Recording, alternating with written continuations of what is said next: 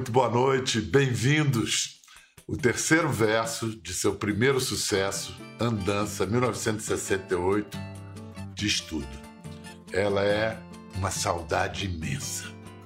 Faz dois anos que Elizabeth Santos Leal de Carvalho nos deixou. Faz 75 que nasceu. Nascida garota de Ipanema, Beth Carvalho foi buscar nos subúrbios cariocas o título que daria sentido à sua vida e à de muitos afilhados, o de Madrinha do Samba. Samba. Eu nunca morei no subúrbio, sempre morei na Zona Sul e, no entanto, eu tenho uma relação com o subúrbio maior do que muita gente, com muito orgulho. Antes do suspiro derradeiro. Conheci Noel através do meu pai. Eu tinha outros deuses, tipo Nelson Cavaquinho, Cartola. Uma menina, Zona Sul de Ipanema, não queria saber dessas coisas. E eu queria. Nessas suas andanças, Beth descobriu o Cacique de Ramos, o Fundo de Quintal, Zeca Pagodinho, tantos e tantos outros. Resgatou do esquecimento Nelson Cavaquinho, Cartola, deu voz aos relegados, elevou o samba a seu panteão de direito e mérito. Em 54 anos de carreira, ela gravou 39 discos, 4 DVDs e se apresentou em todo o mundo. Para celebrar Beth, a conversa hoje é com sua filha Luana Carvalho e um afilhado que ela pegou no colo e viu crescer, Dudu Nobre. Já começa chorando, né? Tem uma coisa de, de sua mãe que ela, ela registrou tudo, né? Esse, esse material que a gente viu no início é de um documentário que acho que está pronto, só falta lançar, dirigido pelo Pedro Bronze. Sua mãe tinha essa, essa mania, antes, antes de, de inventarem esse negócio que a gente registra tudo, ela já registrava. A minha mãe era completamente viciada da, da, da câmera, assim. Acho que eu conheci todos os tipos de câmera que existem desde 1981. Eu brincava de dizer que quando eu tinha qualquer apresentação de escola ou qualquer coisa que eu fizesse, eu não sabia se chegaria minha mãe ou um tripé, mas o tripé com certeza ia chegar com a câmera para registrar absolutamente tudo. Ela era E não de uma maneira, eu acho, egocêntrica. Ela tinha consciência de que ela estava registrando é, história, né? Quando, quando ela filma Cartola, quando ela filma Nelson Cavaquinho, quando ela filma esse encontro dela com a tradição. Não é uma selfie. Não era uma selfie, era uma coisa de ter uma forma de revisitar esse- esses, movime- esses momentos que aconteciam muito na minha casa, ou, nas, ou nas, nos fundos de quintais, ou nas, nas concentrações de escola de samba. É, um aniversário na minha casa não era só um aniversário, né? Era uma reunião de um Nelson Cavaquinho com o Arlindo Cruz, Zeca Pagodinho criança, o Carequinha era o palhaço. Então, assim, isso era era é a história do samba, a história da música, né? A história do Brasil também. Então ela tinha essa, dava muita importância para ter a- essas pessoas em registro, né? Muito mais do que ela mesma, sem dúvida. Tinha consciência do que estava acontecendo na hora que estava acontecendo. Ela tinha. Dudu, que bom ter você aqui. né? Uma, uma afilhadinho, um afilhadinho novo de Beth, né? Esse é afilhadinho de, É. de segunda geração ali. Por aí, por aí. Uma vez até que ela ficou, ela ficou meio grilada comigo. Falei assim, a gente estava no programa da Hebe. A Hebe, Dudu, o que, que a Beth é sua? Eu falei, cara, a Beth é como se fosse a minha madrinha. Mas ela é, é madrinha do seu padrinho. Aí eu falei, pô, ela poderia ser a minha vovódrinha, né? Aí a Beth ficou, pô, Dudu, como vovó? Falei, Não, é madrinha, tá tudo certo. Mandou mal demais, Dudu, mandou mal. Pegou mulher- pesado, pegou É, pesado. Uma mulher bonita daquela com sex appeal a vida inteira vai chamar de vovó, rapaz. Pô, mas a gente ficava naquela brincadeira nossa, né? Quando a gente estava com o Bet Ski também, eu ficava lá empurrando o Bet Ski com ela, coisa e tal. Cara, a Beth era, era uma pessoa assim fantástica. eu acho que a gente pode concordar que andança meio a pré-história da Beth, porque ainda não é o samba. Andança é uma MPB, é o que poderia até se chamar pejorativamente música de festival, se bem que é muito mais do que isso. Mas não é o samba. A, a, a virada para o samba dela vem depois. Esse disco Andança todo é um primeiro momento dela, ainda muito mais bo bossa noveado e uma coisa de toadas, né, que ela cantava. Foi antes, foi antes de, de conhecer o Cacique. Dudu, eu acho que o, o único precedente que eu consigo ver antes é Nara Leão, tentando fazer essa ponte entre os dois lados, os lados da cidade partida que é o Rio de Janeiro. Branca da Zona Sul vai buscar sua arte, sua identidade na Zona Norte, nos subúrbios. Fazendo isso, você acha que a Beth Carvalho ajudou a, a, a virar a atenção da indústria cultural para o samba periférico, assim? Olha, eu acho que a Beth é a grande responsável pela existência de toda aquela geração, a minha geração e a geração que está vindo agora, porque na verdade a Beth teve essa sensibilidade, né? E essa essa humildade, né? A Beth era um nome, um grande nome da, da música popular brasileira, e a Beth teve essa humildade, essa sensibilidade de ir ao Cacique de Ramos, né? E ver aquele grande celeiro de músicos, grandes compositores e ouvir aquelas pessoas, né? Bete Carvalho é a patrona do Cacique de Ramos. Bete, você acha que vai dar certo isso na Zona Sul? Minha querida, não existe esse tipo de coisa. Zona Sul, Zona Norte, subúrbio. Essas pessoas que gostam de samba e de coisa boa. E coisa melhor que isso aqui é difícil de encontrar. A Beth, ela ensinou né, a gente a sonhar e ensinou a gente a pescar e ainda deu o equipamento de pesca para a gente também continuando na sua metáfora da pescaria, eu, vi, eu viria o, o, o, público, o grande público, como o cardume, que ela soube atrair também. Luana, para todos nós, eu acho que ela é saudade e ausência. Mas eu imagino que para você ela deve ser saudade e presença ainda. É muita presença, muita presença, até porque. É Bom, eu trabalho, eu, eu, canto, então é claro que ela agora esse ano que passou eu fiz um disco em homenagem a ela, então ela está muito presente porque eu ouvi toda a discografia dela e pensei muito nela para fazer também o disco de funk, porque era uma conversa que a gente tinha muito em casa, a questão do funk estar tá invadindo o morro, do samba perder lugar e, e a importância dessas coisas. E porque a gente está num momento político que não tem como não pensar em tudo que eu aprendi né, no, no, no, trajeto dela, que foi uma mulher muito vigorosa nesse sentido, muito corajosa e, e sempre muito militante. Muito claramente seus, ela, muito ela militante. Tinha, é, ela tinha uma posição muito clara e que manteve a vida inteira. E, e curioso, ela conseguia algo que era ter uma posição política claríssima, uma militância, mas a arte meio que parava sobre isso. Ninguém associava uma coisa a outra. No bom sentido. Eu acho que não tem nada assim. É um, é um ato político muito grande resolver fazer o que ela fez em termos de carreira, já em si, né? Independentemente dela ser uma brisolista, dela ser uma.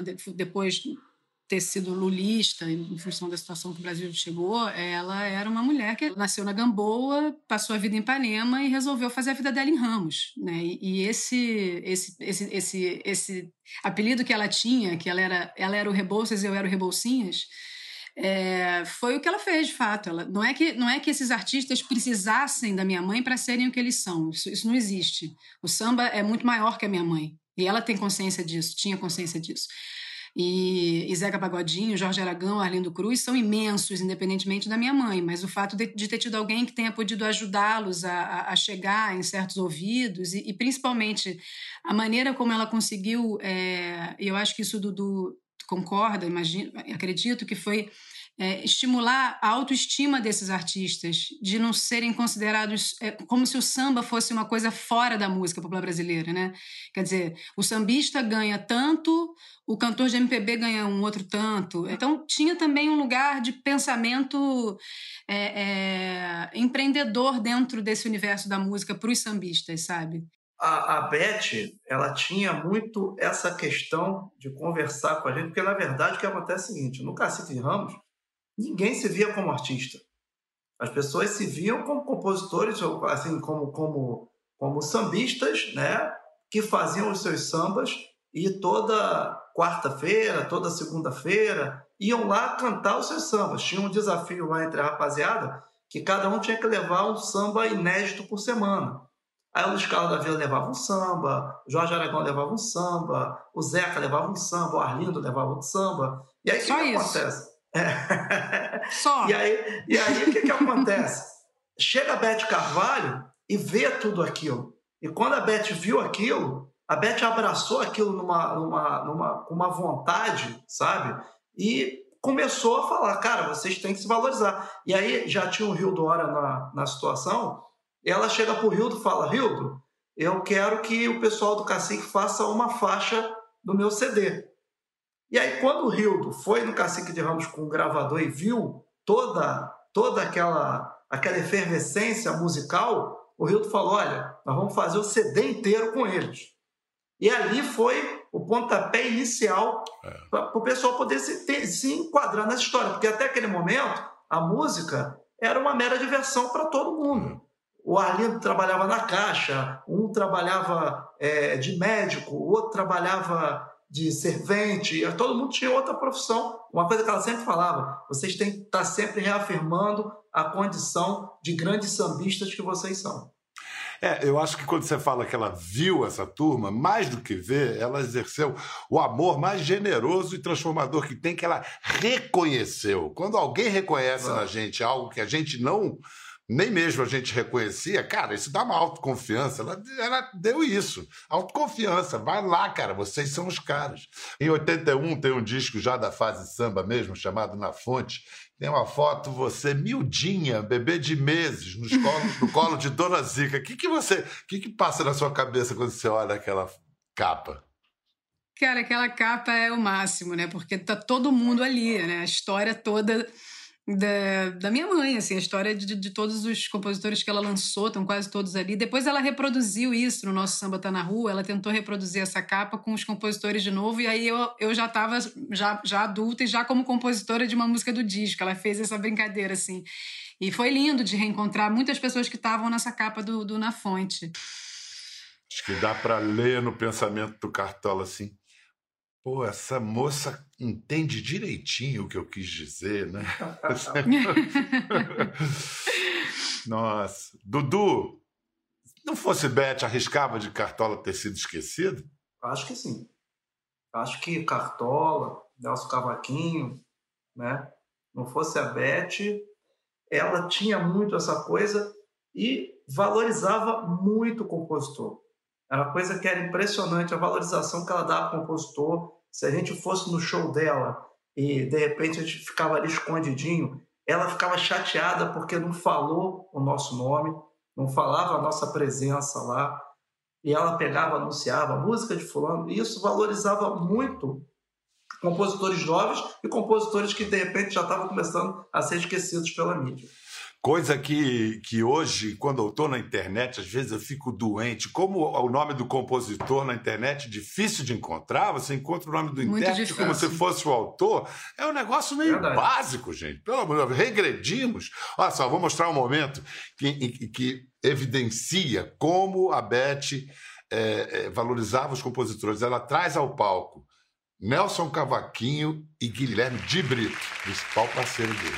Vem cá, Dudu, o que, que a sua mãe, Dona Anitta, tem a ver com a chegada de Beth ali ao universo do cacique? Cara, minha mãe, ela naquela época, né, tinham poucas rodas de samba assim fixas no Rio de Janeiro, né? Tinha o Pagode do Cacique, tinha o Pagode da Beira do Rio, que era com Mauro Diniz, tinha o Pagode da Tia Doca, né? Tinha, tinha também o, uma outra ali em Benfica, ali o Adonis, né? E a minha mãe tinha três rodas de samba. Todo dia tinha uma roda de samba da minha mãe em algum lugar. E aí, quando a Beth chega lá no Cacique, né? Ela vê aquele ambiente todo familiar, né? Todo mundo, praticamente todo mundo se conhecia, né? E aí, poxa, ela foi abraçada por aquela família e, e abraçou aquela família como se fosse a família dela, né? E quando fazia os discos, né? Que era uma coisa que era assim marcante, né? A Beth convidava todo mundo para fazer um coro de amigos, né? E aí ia todo mundo pro estúdio, aquela bagunça, aquela festa, aquela farra. E eu garotinho, minha mãe sempre me levando, né? E aí, poxa, foi a primeira vez que eu entrei no estúdio profissional para ver uma gravação e a Beth do lado. E aí, poxa, era, era um clima assim que era a, a Beth minha mãe como promotora, praticamente promotora de evento naquela época, né? Acabaram ficando muito amigas, né? E a Beth reconheceu em você desde de moleque talento, esse garoto leva jeito? Você, Sempre. você aprendeu Ele a tocar não. cavaquinho, você ainda usava fralda, não? Quase. Na verdade, eu comecei a tocar cavaquinho autodidata com 5 para 6 anos, né? Com 6 anos eu já estava fazendo meus acordes e já acompanhava o pessoal. E a Beth ia lá para casa, né? Junto com o pessoal do fundo de quintal. E aí ficava, rolava aquela roda de samba, eu ficava do lado ali, né? Com o Arlindo, com o Arlindo, o Kleber Augusto, o pessoal todo ali, Adilson Vitor, ficava tocando cavaquinho ali com eles, coisa e tal. E aí fui estudando, né? E a Beth sempre falando, vai, estuda, estuda, que você, pô, um dia vai ser um dos grandes do samba. Ela sempre acreditou muito na minha história e sempre me apoiou bastante. Eu ainda me lembro no dia do primeiro show que eu fui fazer no Ballroom, né? No antigo Ballroom, a Beth foi fazer, uma... chegou de surpresa assim e cantou com a gente, subiu no palco, velha guarda da Portela, velha guarda do Império, Zeca, fundo de quintal, Beth Carvalho, duas mil pessoas do lado de fora. Foi assim fantástico, foi muito bacana. Se, E a Beth sempre apoiando a gente. se a madrinha falou que você tinha que ser grande, você foi lá e obedeceu, tá certo. Olha só, Dudu, você lembra, você lembra quando você se apresentou com ela em 2005 no Domingão do Faustão? Ai, ai, ai, vamos. Essa canção, esse samba de Neuci Dida e Jorge Aragão é do disco De Pé no Chão. Neuci estava ali. Neuci estava Tava ali, ali, tocando né? tantã. É. Neuci era, era filho do João da Baiana. Uau! Caramba, que linhagem, hein? Tava Mas- ali, te- teve o Beto Sem Braço passando ali de ladinho ali. É. e tal. sem braço. E o É. Bira ali estava ali tocando repique de mão. E, e técnica e artisticamente, o que, que esse disco, De Pé no Chão, essa música está nesse disco, representou de diferente? Eu sei que tem umas coisas aí que é- foi tudo primeira vez nesse disco. Repique de mão, né? Que foi uma coisa inventada pelo Birani, que pegou um repique de anel de escola de samba e virou e começou a tocar com uma mão só. O tantã e o banjo, né? Eu acho. Que Uhum. também foi uma invenção do Almir Neto.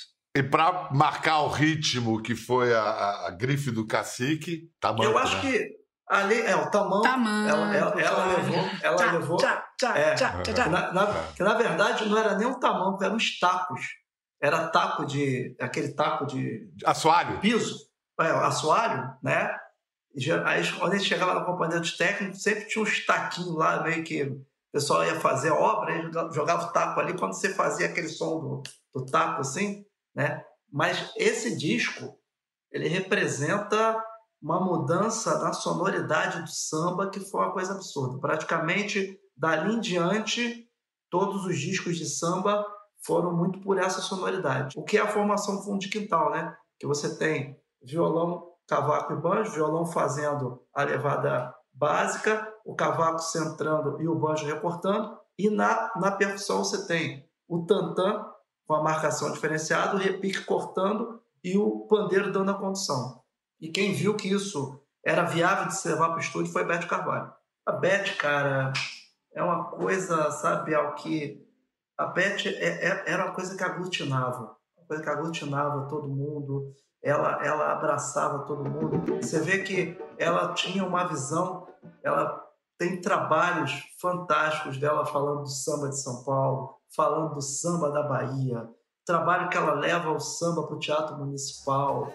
É, é, é, uma, é uma artista gigante. Luana, você, depois que você se, tornar, se tornou adulta, mais próxima, vocês viraram conf- confidentes? Ela conversava com você sobre amores, sobre a vida, vocês ganharam essa intimidade que transcende a maternidade e passa a ser parceiras? Ganhamos, ganhamos, sim. A gente, a gente é muito diferente, né? Minha mãe, ela é a rainha do preto no branco e eu sempre fui a rainha do cinza. Então, era, era até, foi até interessante eu ter vindo da barriga dela, porque a gente teve que se entender nessa diferença, assim. Então, a minha mãe é muito prática. Não tá bom, sai. Não tá bom, acabou. Não tem muito... Não tem entrelinhas, não tem subjetividade. Ela era muito, muito concreta, uma pessoa mais prática do que eu. Mas isso foi muito bom também, né? Porque aprendi muito com ela. a Ser... Minha mãe, por exemplo, para ela não existe nada amanhã. É tudo agora. Por que, que você não faz agora? E eu, se eu puder deixar tudo para daqui a seis meses, eu prefiro. Então a gente tinha é, é, essa. eu tive que aprender a fazer as coisas hoje e ela teve que aprender a esperar seis meses. Eu acho que essa foi a grande beleza da nossa história, assim. Dudu, você estava naquele último show da Beth em 2018 em que ela cantou deitada por causa das dores Eu na tava. coluna? Você assistiu? Eu tava, eu tava e assisti aos prantos, cara. Assisti chorando do início ao fim, porque aquilo ali para mim foi a maior demonstração de garra de uma artista, né? Aquela raça, aquela aquela gana dela, realmente aquele momento para mim foi foi assim, um dos momentos mais emocionantes da minha vida que foi muito forte. Com grande dignidade. Ao mesmo Exato. tempo, era uma exposição tremenda. Luana, você tentou impedi-la de, de se expor tanto assim? Tentei. Quer dizer, tentar impedir minha mãe não é uma coisa muito possível de fazer nada, mas. é, Mas eu sofri muito, assim. Eu queria que tivesse parado muito antes, eu queria que ela tivesse conseguindo é, ter prazer de viver de outras maneiras, né? Porque eu tinha medo dela. Eu tinha medo, não era da exposição pelas pessoas, era da exposição por ela, porque eu sabia que dependendo de como a coisa se desse, ela podia ficar muito mal depois. E ao mesmo tempo, medo dela morrer, morrer no palco, morrer na avenida. O que acontece é que, assim, quando você tem uma mãe do tamanho dela, né, em termos de, de importância na vida de todo mundo, não só na minha, é, as pessoas são muito mais fãs do que qualquer outra coisa.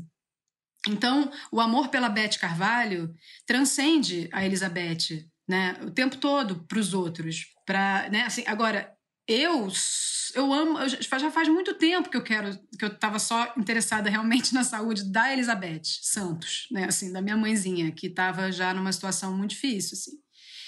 Mas É, eu acho, mas eu entendi também aos poucos e fui, fui, e fui tentando olhar pelo lado de uma mulher que acaba virando um exemplo de amor pelo seu ofício, de amor pelo público. Minha mãe se sentia ela, ela, como se ela tivesse um compromisso de estar presente fisicamente na vida daquelas pessoas que fizeram da vida dela a vida que ela teve, que é o povo, que é a plateia. E o e de samba, amor pela vida. E e de amor e pela de amor vida. pela vida, claro. Mas, assim, uma vida que, no final das contas, é, Bial, eu sei que a minha mãe me amava muito, que ela foi louca pela Mia, que ela, que ela era uma grande mãe, uma grande mulher, uma grande amiga, uma grandíssima amiga, inclusive. Mas não tinha nada que ela fosse mais é, essencialmente e veementemente do que uma artista cantora de samba.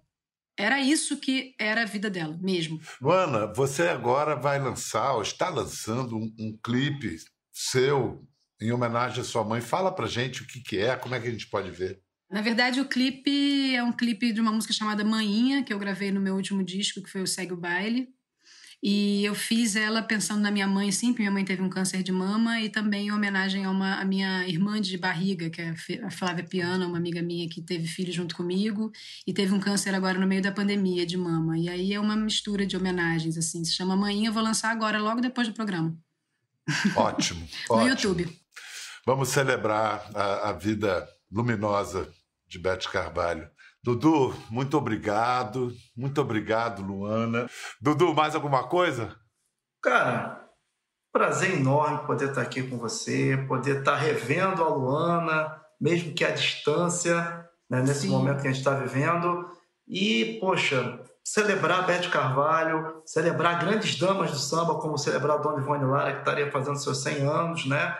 Beth com 75. Eu fico muito feliz de poder fazer parte dessa história e dar continuidade a essa história também. Gostou da conversa? No Globoplay você pode acompanhar e também ver as imagens de tudo que rolou. Até lá.